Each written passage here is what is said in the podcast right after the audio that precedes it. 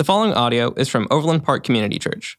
More information about OPCC can be found online at overlandpark.cc. Welcome to OPCC. Welcome to those of you joining online. We're glad you're here today. It's been an amazing day so far.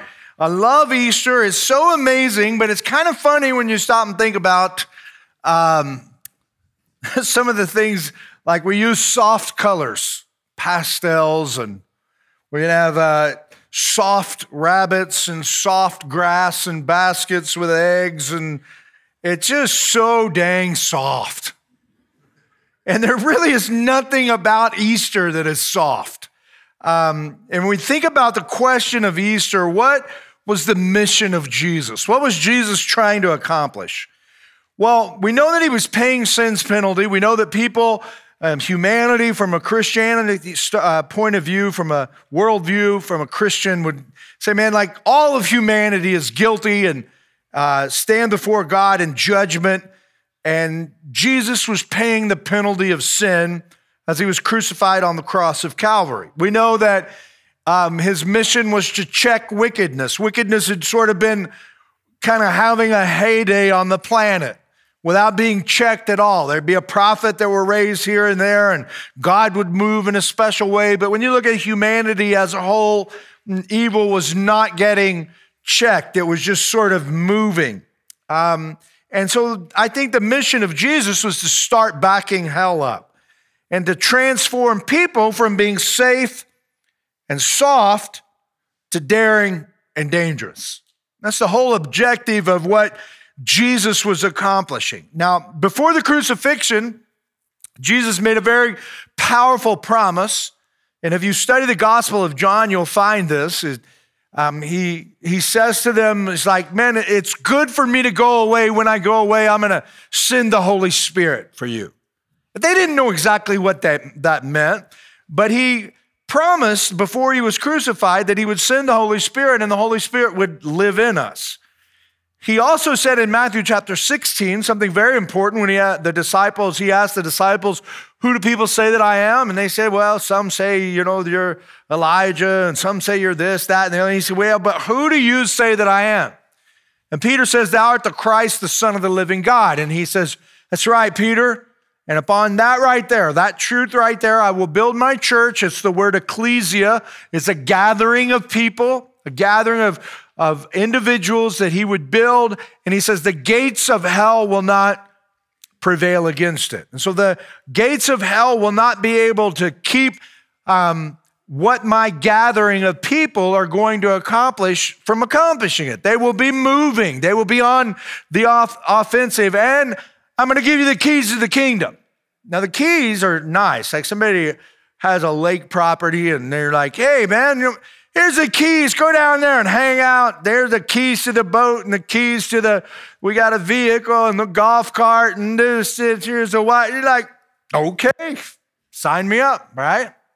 Well, Jesus is what he's, this is what he's saying. Here's the keys to the kingdom. I'm going to give you the keys to the kingdom. So something is going to happen in this group of people that he's going to transform, that are going to change the world, and they're going to move from being a safe, um, group of people to being a very dangerous group of people.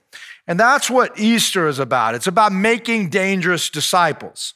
Now, later, the resurrected Jesus is hanging out with them.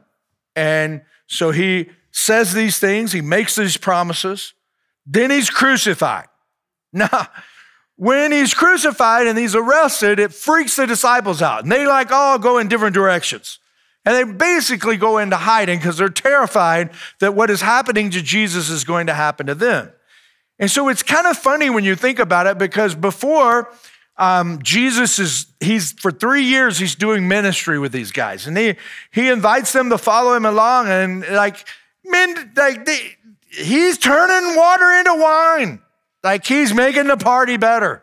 He, uh, He's healing uh, people who are paralyzed, people who can't see. Um, he's returning their sight. There's even occasions where people are dead and they come back to life, and and then Roman the Romans are in control of Jerusalem and everything. But these guys, like Jesus, was their bro, man. You know, get up to a Roman and be like that, man, right? Like you know, you're walking with Jesus, man. And so they had a lot of confidence. Uh, but then Jesus is crucified. He's gone now. Like, what are we going to do now? And they all go into hiding. They're terrified. Well, we know that on Easter, three days later, we celebrate the resurrection. Jesus rises from the dead and he starts appearing to them. And, and, and then he would then he would move on. They'd like see him, and then he's gone. Here he is. We're in hiding, and then Jesus shows up. He tells them at one point to wait in this room and, and go in there, and he appears to them. Thomas has been doubting. He's been saying, I, I won't believe until I see him and with my own eyes and touch him. He's like, hey, bro, right here. And he lets him touch him. And Jesus eats with them. Amen? The resurrected Jesus ate with the disciples. I like that. I'm about to eat in an hour and two. I'm, I'm hungry right now. And we can see that why did Jesus eat? Well, he, he didn't eat to survive, he was in his eternal state. And so we, uh, you know, clearly um, we, we eat for more reasons than just to survive. I can tell by looking at some of you, you're eating for more reasons than survival, right? He said, he ate for maybe pleasure. I think we'll eat on the other side. And, and, and uh, certainly he ate to demonstrate I'm not a ghost. Like I'm, there's a real physical Jesus that exists here. And so he makes these appearances and he's in and out and he's in and out. And so these guys are up and down and up and down, man. They're just kind of all over the place. At one point, Peter's like, It's been a while since Jesus has appeared. They don't know what to do. Peter says, I'm going fishing. That's what he used to do. They all, he said, I'm going with you. And they're out fishing. And Jesus shows up on the beach. And um, they recognize finally that it's Jesus. They have this amazing catch of fish. And and Jesus has breakfast with them, right? Then he's gone again. Well, on one particular occasion in the book of Acts, in the first chapter, we have what is known as the ascension. And we call it and identify this appearance that he has in his resurrected form, the ascension, because it's the last time.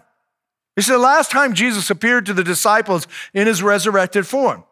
And so they are all gathered around there, and Jesus has some uh, last things to say. One of the things he says is in verse 8, he says, But you, you shall receive power when the Holy Spirit comes on you, and you'll be my witnesses in Jerusalem and all Judea and in Samaria and to the ends of the earth. He's like there's a power going to come over you. They still didn't know what this meant. He's like, This is going to, and then Jesus says this, and then he just starts to ascend.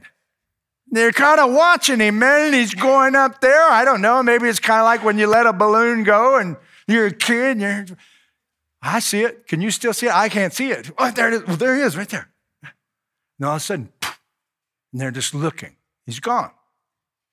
And these two angels said, what are, you, what are you looking at, Phyllis? Like, this Jesus who just ascended, he's going to come back the same way. And you need to get engaged in what he told you. You need to be engaged in what he asked you to do. And so they are just waiting. They go into this place called the upper room and they're in prayer. They don't know really what to do. They've seen all this miraculous stuff and they're sort of just in this room in a holding pattern. And the Holy Spirit that was promised to them shows up in this moment. It's called the day of Pentecost. So it's described as cloven tongues of fire come down and fire rests above them in some sort of way. They're in this room, they're, they're safe, and they're kind of cozy and comfortable. And there, th- this event happens, and this mighty rushing wind, it's described, comes and it starts to penetrate. And they get up and they start speaking. And they are speaking, they come out into the streets of Jerusalem and, and they're speaking in languages that all these different people groups that are speaking, that speak different languages could understand them in their own language. And then they're, they're just preaching the word and it's coming out of them. And, and there's some some people are just like they're they're they're like amazed by the miracle of God that is happening. Then there's other guys that are like, man, these guys are drunker than Cooter Brown. Y'all say that? Have you ever heard that statement? Yeah, you look like you've been drunker than Cooter Brown. No, I'm kidding. so, so, so these guys are drunk, man. They're drunk. And so Peter, he starts to preach the first sermon that has been filled, a person filled with the Spirit of God, been indwelt with the Spirit of God. He says, Some, however, made fun of them. This is Acts chapter 2, verse 13. And they said, They have had too much wine. Then Peter stood up with the eleven, raised his voice, and addressed the crowd Fellow Jews and all you who live in Jerusalem, let me explain to you. Listen carefully to what I say. These men are not drunk as you suppose, it's only nine in the morning. No, this is what was spoken by the prophet Joel. In the last days, God says, I will pour out my spirit on all people. Your sons and daughters will prophesy. Your young men will see visions. Your old men will dream dreams. So Peter, like, through the power of the Holy Spirit and preaching and, and the demonstration of the Spirit, he refers back to a prophet that wrote something hundreds of years ago. And he says, This prophet said in the last days this would happen, that God would pour out his Spirit on people. And, and that's what is happening. So if you ever want to know, are we living in the last days? The answer is yes. They started when Jesus rose from the dead and sent back the Holy Spirit to indwell in people. That is the last days. We will be in the last days until that ascension started the last days and the return will end the last days. It is the age that we are living in when we are spiritually empowered to advance the agenda of the kingdom of Christ here on the planet. And so Peter says that's what's going on. And then he drops down, if you drop down to verse 22, he says, Fellow Israelites, listen to this. Jesus of Nazareth was a man accredited by God to you by miracles, wonders, and signs which God did among you through him, as you yourselves know. This man was handed over to you by God's deliberate plan and foreknowledge. And you, with the help of wicked men, put him to death by nailing him to the cross. But God raised him from the dead, freeing him from the agony of death, because it was impossible for death to keep its hold on him. You drop down to verse 32, he says, God has raised this Jesus to life, and we are all witnesses of it. Exalted to the right hand of God, he has received from the Father the promised Holy Spirit and has poured out what you now see and hear. Then you drop down to verse 36, and he says, Therefore, let all Israel be assured of this God has made this Jesus, whom you crucified, both Lord and Messiah. And when the people heard this, they were cut to the heart and said to Peter and the other apostles, Brothers, what shall we do? And Peter replied, Repent and be baptized, every one of you, in the name of Jesus Christ for the forgiveness of your sins, and you will receive the gift of the Holy Spirit. Easter is the fulfillment of what Jesus promised. Easter is not about um, what we wear to church or where we go to church or going to church. Easter is about the fulfillment of a promise that Jesus made about a kingdom of disciples that would change the world, that would move from safety to danger in a moment and turn the world upside down. And that's exactly what they did. And so, our question must be on Easter as we celebrate Easter. You've come into this place. Some of you may not have been to church for, for a year, some of you five years, some, some of you have been to church every week, but still, you need to know what the heck is Easter about? It's about being a part of a dangerous kingdom of believers, the ecclesia, a group of people, not just going to any church, but going to a church where people are living a dangerous lifestyle for the sake of Christ. And they understand that when Jesus was crucified and he was resurrected, it was to fulfill the promise that he would transform a human being into something like himself, and the Holy Spirit of God would invade their lives and they would never be the same. That's what Easter's about. And so, what do we learn about this kingdom? What does it look like to be a part of this kingdom? How do I even know if I am in this kingdom or not? Well, first of all, dangerous disciples are born again. You'll never be a dangerous disciple if you've never experienced a second birth, a spiritual birth in Christ. Jesus described this to a guy by the name of Nicodemus in John chapter 3. And he said to him, Unless a person is born again, he can't be a part of the kingdom of God. And so it is essential for us to be born spiritually because all people, all humans, are dead in their sins and trespasses. Every single person who's ever lived has offended God and is guilty of sin. We all can identify that with that. We understand that. And so to be born again is recognition that Jesus is not a God, He is the only God. And that He came in the form of flesh and he lived a perfect, sinless life, and he died on the cross of Calvary in order to pay the penalty for humanity, and we are saved from what? The wrath of God. Why would God's wrath be poured out on anyone? Because they rejected what He provided for them and chose to reject, and, and, and a spirit of unbelief comes over them, and they don't know Christ. Therefore, they are not in relationship with God, with God. So the only alternative is an outpouring of the wrath of God on that individual. Logically, that's just the only thing way that things will work out if Christianity is true. Like it's it's the only possibility. And and if it, if you say, well, I just maybe it's not true. And what do we do with Jesus? Well, he's a good dude, man, good teacher. He taught that he was God. He can't be a good teacher if unless what he is teaching is true. That's what C.S. Lewis has taught us. And so we look at that and we go, man, it's important that we understand that if we're going to be a part of this dangerous kingdom, that it is essential that we are born again.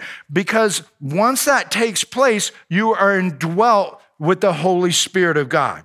So this had never happened before until this happens on this day of Pentecost. Remember, Jesus is coming and going in resurrected form. Final ascension, he goes, they're looking up in the sky, and the, the angels say, Do what you've been told to do. Then the Holy Spirit comes, and they don't, they don't, they do nothing until the Holy Spirit comes. And when the Holy Spirit comes, they go, out into the street. They start teaching the gospel and changing the world and flipping it upside down. Because they were indwelt with the Spirit of God, He didn't just come over them, He moved into them. And before the Holy Spirit comes, you are safe. But after He arrives, you are dangerous. And when most people are dwelt and dwelt with the Spirit of God. So you come and you have this experience, and you're like, oh, yeah, man, I, I remember, I remember. Some of you, it may have been when you were at youth camp as a kid. A lot of people will go to uh, a, a, camp, a, a, spiritual Christian camp, and, and they'll, they'll encounter the Lord for the first time. Maybe it was a, a church back when you went to a youth group when you were a teenager. May, maybe it hasn't happened for you yet, but when it happens, generally, people um, will experience the fullness of God in their lives. What does that mean? It, it means that you're just filled with the Spirit. What, what does filled with the Spirit look like? It means that God spiritually, just like the physical Jesus walked with those guys during that period of time, Spiritually, Jesus takes up residence in my life. So I'm all of a sudden full of God. I recognize I don't, I'm not responsible for my sin anymore. The Lord has just forgiven me and cleansed me of all my unrighteousness based upon my belief in who He is and my confession that I believe and I've accepted Him into my life. Then I'm washed. I'm as white as snow. And I move from um, shame and, and sin to sinlessness and the sovereignty of God covering my life and, and protecting me. And I'm like, I'm not guilty before God. I, I can talk to God. I, I don't have to worry about what God thinks about me. I know what God thinks about me. He's told me what He thinks about me. And He's told me that the gospel can take care of my sin problem. And I receive that. And I'm just full of the Lord, man. And I just have joy because I'm like, I don't carry the burden of my sin around anymore. I don't carry that guilt. And so all of the fruit of the Spirit just invades my life. And I go from what is described as darkness to illumination. I'm, I'm, I have the light of the world inside of me and I experience something for the first time. I'm like, this is amazing. And generally, when people meet the Lord, I've, I've led a lot of people to the Lord over the last 30 years, and you will see their countenance change. You'll see it. Like you, you could just see a joy come over them. I remember, man, when I got serious, I nailed down my commitment to the Lord. I was um, at this, I had driven like an hour and a half away. I drove home, all the way home by myself, and just grinned the whole time. It's just happy on the inside. Like I couldn't even explain. As a matter of fact, I smile about it right now. It's never gone away. This is because I'm full of the Lord, man. How do I explain that? The Lord just, He cleansed me from my unrighteousness. He invaded my life. That's what the fullness of God is like. He's like, we know that. Now, here's the thing is we have to leave the safety of the upper room and start journeying with Jesus and where he calls us, or that begins to wane. That, that, that fire just begins to get a little bit cooler and, and the, it, it just starts to cool off. and the joy that I used to know. I'm like, where is my joy? And that happens to people all the time. Why does it happen? Because they were just transformed to be dangerous and they're still staying in the upper room. And the Lord's called you out into the streets of Jerusalem to go do things for the kingdom of Christ. That's what Easter's about. Easter's not about you putting on special clothes and coming up to church once, once or twice a year, man. Easter is about Jesus transforming your life and you become a dangerous person that begins to back hell up. Anywhere you go, hell is on the retreat around you because you are taking Jesus everywhere you go. And that brings us to our second takeaway. Dangerous people, dangerous disciples are filled with the Spirit. They're filled with this spirit, man. Okay, so there's a difference between indwelling and filling. The indwelling of God is when you meet Christ, you understand the gospel, you receive the gospel, God moves into your life. But the, the scripture teaches that we are not only to be born again and then we're indwelt with the, with the spirit of Christ, we're to walk in the fullness of the spirit. Just like Jesus is walking with the disciples and saying, Hey guys, let's go over here to this side of the lake. Hey guys, come over here. I want to show you this. Ah, we don't really want to go there. Jesus, that's not a good idea. The last time we were there, they tried to kill you. It's okay. Let's go. Uh, hey guys, let's go through Samaria. Like, okay, I don't really want to go through Samaria. There's a bunch of dirty people in Samaria. And you know, we Jews don't like them Samaritans. Said, No, no, no, no, we're going. And he's taking them. And so they were following him. And then he leaves and he comes intermittently, but eventually he sends the Holy Spirit, and they go from not knowing what to do to going out into the streets of Jerusalem as the Spirit of God is leading them. And that's what happens in our lives is the Spirit of God takes us places. He leads us into different areas, and we walk in the fullness of the Spirit. And there's a difference in being filled and being indwelt. And that's what I want you to understand. If you are indwelt and you don't continue to walk and journey with Jesus, then you will quench the Holy Spirit. You won't be as sensitive to the voice of the Lord, and you will start to walk in the flesh. And when that happens, you become one of the most miserable, miserable creatures on the planet because you know the truth. And Jesus said, people who know the truth and don't listen and follow the truth are worse off than people that never knew it in the first place. You're living as a believer who is the, the God is in you, but the flesh is leading you. That's just a miserable place to be. And I know because I've, done, I've tried it. It's awful. It's awful to walk in rebellion to Christ and know you're walking in rebellion to Christ and keep doing it. You just die a slow death because you are not what God has changed you into, and that is a born again believer in Christ. Paul says it this way in Ephesians chapter 5 verse 18, "Do not get drunk on wine, which leads to debauchery, um, instead, be filled with the Spirit. so here's the deal is the Holy Spirit can live in you without filling you, but he cannot fill you unless he lives in you. That's why I took the time to explain you have to be born again. And once he's in you, he can continue to fill you. Jesus talked all the time about how he'll make you a wellspring of life, filling up, springing up into eternal life, that um, we would drink deeply from living water. And so he is in us and he is filling us as we are walking in obedience to him. And so Paul says to be filled.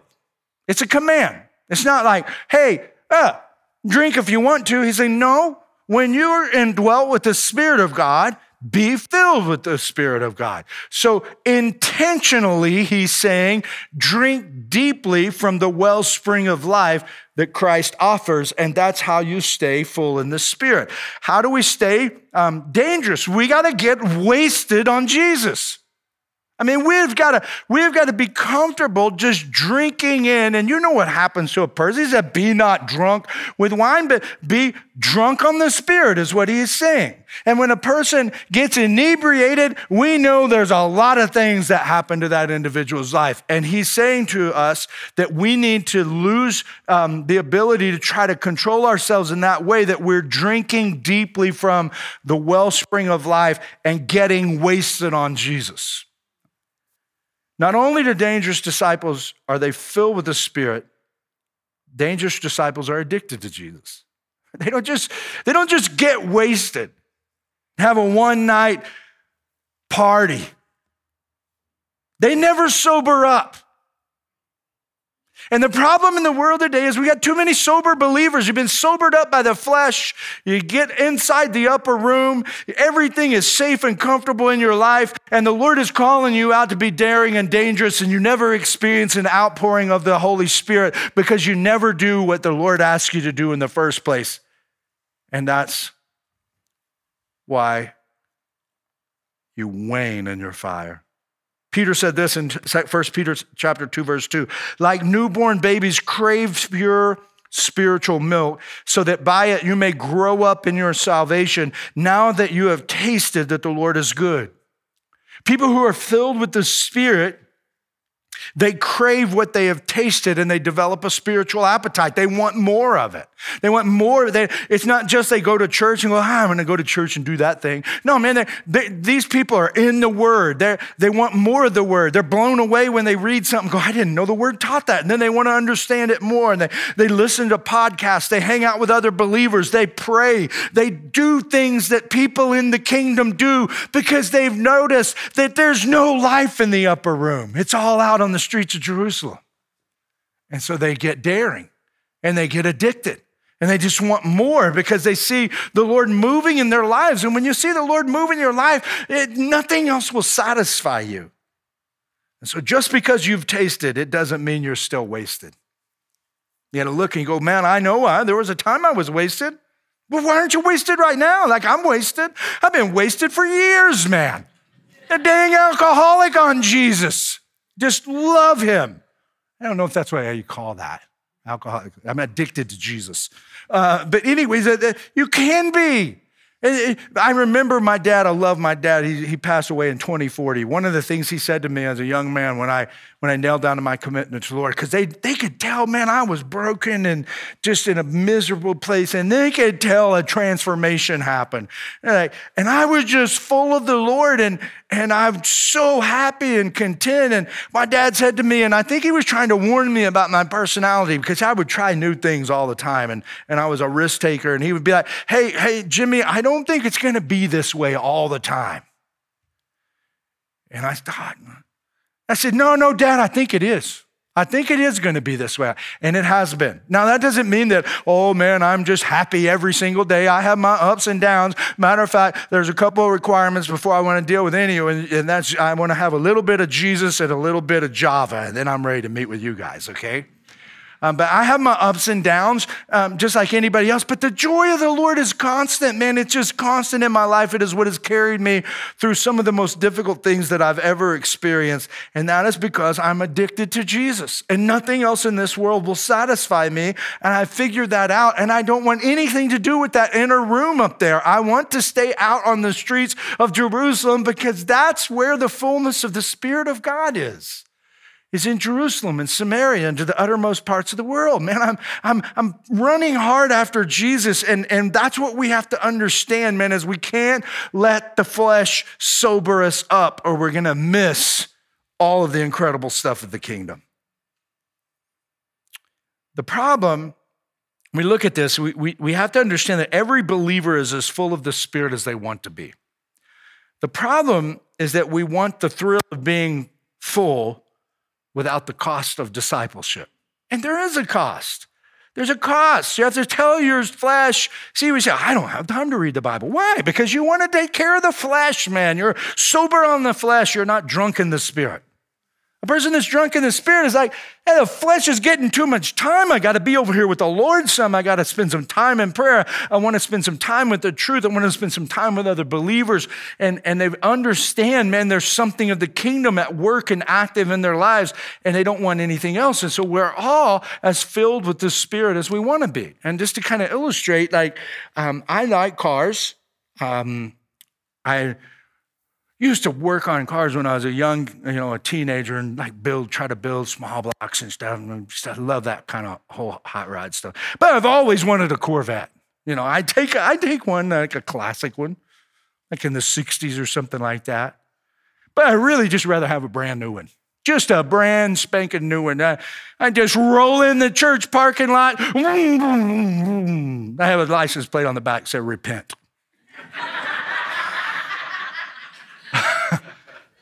But I do not have a Corvette. because I do not want to pay for a Corvette. There are a lot of people that have Corvettes in our community, and they have them because they decided to pay for them. They paid a cost. I'm filled with the Spirit because I want to be.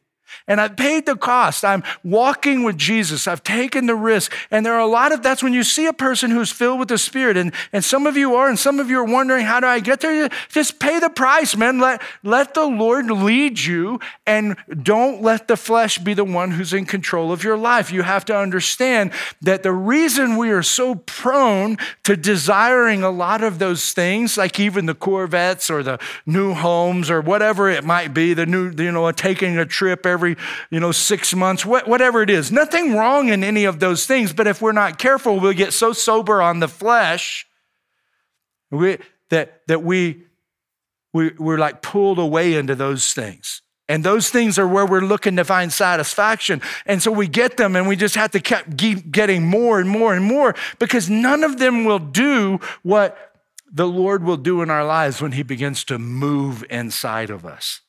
And so we make that decision you have to ask yourself do you want Jesus enough to allow him to change you? Because that's what he will do. That's what this whole thing is about. That's what Easter is about, is about transformation. Jesus changed the world and he changes people and he just continually changes people. Do you want Jesus enough to allow him to change you? If so, then it's away with self love, self pity, and self sin. You deny yourself, take up your cross, and follow him. Again, you're not earning salvation. What you're earning, what you're walking in, is a life that has been purchased for you. You're walking in the promised life, just like the Israelites walked in the promised land. We're walking in a spiritual kingdom until as Jesus ascended, he returns back in the same way and he claims the planet for himself. And that brings us to the big idea of today's talk. Dangerous disciples lose control. That's what happens when a person gets inebriated on a chemical of some kind. They lose complete control of themselves. When you get wasted on Jesus, you no longer control your life, He does. And the reason some people are not filled is because they want to run their lives the way they run their business. And we want to be a dictator. And what we have to understand is the Holy Spirit is every bit as much of God as Jesus was when he walked on the planet. So we believe in the Trinity God the Father, God the Son, and God the Holy Spirit. And the Bible teaches that God the Holy Spirit lives in us. And so just as Jesus was walking with them, he is living in me through the Holy Spirit. And if that is going to be the way that I live, then I can't be a dictator to him, or he's not God and he won't have any of it. So I have to lose control to him. And this is when I learned the secret of sacrifice. And the secret of sacrifice, I pray that my kids would understand this and understand it early. I pray over them daily that the Lord would teach them the secret of sacrifice. Is because that's the key to success in life. And what is sacrifice? Lose your life. The only thing you have to sacrifice to the Lord is your life. Just lay it down on the altar. And Jesus says, when you're doing that, you're going to find it. That's why it's, a, it's the secret of the kingdom. He says, to those who have ears to hear, let them hear what the Spirit says, man. And if you have eyes to see, and so my constant prayer over my kids and even my own life is that I would understand more and more about the kingdom because the more that I embrace that, I may not have all the stuff that my flesh sometimes tells me I need, but it doesn't matter because I enjoy what I have because of the contentment of my soul. I have the most important thing, and that is the creator of the universe. He owns me. I don't dictate to him, he dictates to me. And so, like, we walk through life together and he provides for me. And there are a lot of cool things that I've experienced through his provision, but I do not dictate to him. He is God, I am the servant. And so, what I would say to you today is Happy Easter okay? This may be your first time at our, our church, and we want to welcome you. But what we would want you to know and have a full disclaimer if you haven't figured it out already we are a dangerous church. We are not good for your selfish flesh. We will try to get you to crucify it and follow Jesus because that's what it means to be a Christian. And so we're not healthy for you to come. You will not be coming to a place where it's safe and cozy. You will be challenged constantly to get out into the streets of Jerusalem. Why? Because you belong to a king. And you got to lose control of your life to that king and be a part of the kingdom and go out there and be dangerous. And you'll find your life when you start living that way. Heavenly Father, we thank you for this day. We thank you for your love your grace, your kindness, and compassion. We pray that you would have your way as only you can, and you'd move on hearts, Lord. That commitments would be made, lives would be surrendered, dangerous prayers would be prayed. Everybody's got their head bowed and eyes closed, just in a spirit of prayer. I'm going to walk away from the stage here in a moment, and there are people up front to pray with you. Maybe you've never given your life to Jesus and you're like, you don't know what to do. And you're like, but I, I know the Lord is calling me. And maybe you come up and just pray with one of these people and say, hey, um, that's what I'd like to do. Maybe you're just struggling and you want some prayer over health or something like that. They'll pray for you about that. Maybe you want to renew a commitment. Maybe you want to pray a dangerous prayer. There's somebody up here that will pray with you. You can also pray right there where you're sitting. But ask the Lord what He's asking you to surrender right now. And what's the secret that He's asking you to sacrifice on the altar so that you could find your life? Thank you for listening to audio from Overland Park Community Church in Overland Park, Kansas. For more information, visit us online at overlandpark.cc.